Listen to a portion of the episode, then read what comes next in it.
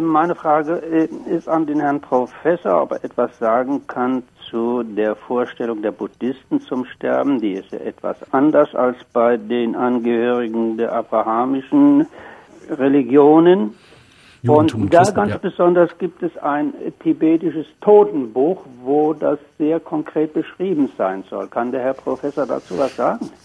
Also das, die buddhistische Vorstellung unterscheidet sich wesentlich dadurch, dass man sich im Prinzip vorstellt, dass das individuelle Leben nicht mit Geburt und Tod begrenzt ist, sondern dass man je nachdem, was man im Leben an positivem oder negativem Karma nennt man das, was man da erwirbt während des Lebens, dass ja. man dann in eine Wiedergeburt hineinkommt und ein neues Leben und dieses neues Leben Leben ähm, richtet sich in seiner Qualität nach dem im vorhergehenden Leben erworbenen Karma. Und so kann also dieser Kreislauf der Wiedergeburten, der auch in diesem Totenbuch beschrieben wird, dieser Kreislauf kann sehr, sehr, ja, für uns eine, eine Faszination ausüben, dass wir sagen, ah, da finde ich vielleicht eine zweite Chance und, und viele Menschen sagen eigentlich, das ist ihnen eine ganz sympathische Vorstellung.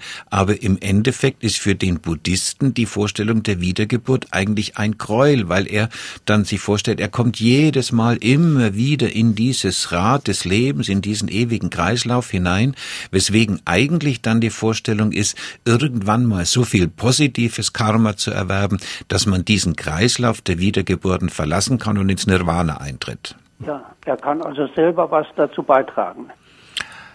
Im Prinzip ja, allerdings weiß auch der Buddhist, dass es eben ganz, ganz schwierig ist, so leidfrei und emotionsfrei, fast auch gefühlsfrei zu werden, dass ich es tatsächlich schaffe, aus diesem Kreislauf der Wiedergeburten auszubrechen. Denn das ist dafür die Grundvoraussetzung, dass ich gewissermaßen alle Emotionen, alle Gefühle, die, die, die negativen wie eigentlich auch die positiven, dass ich die verlasse und dass ich mich ganz auf meine Geistigkeit konzentriere. Das ist ja dann auch die das Sinn eigentlich der Meditation, dass ich das einübe, dass ich mich nahezu selbst verlasse und das ist natürlich schon ein, ein Ding, wo auch die Buddhisten wissen, dass das nur den wenigsten Menschen gelingen kann.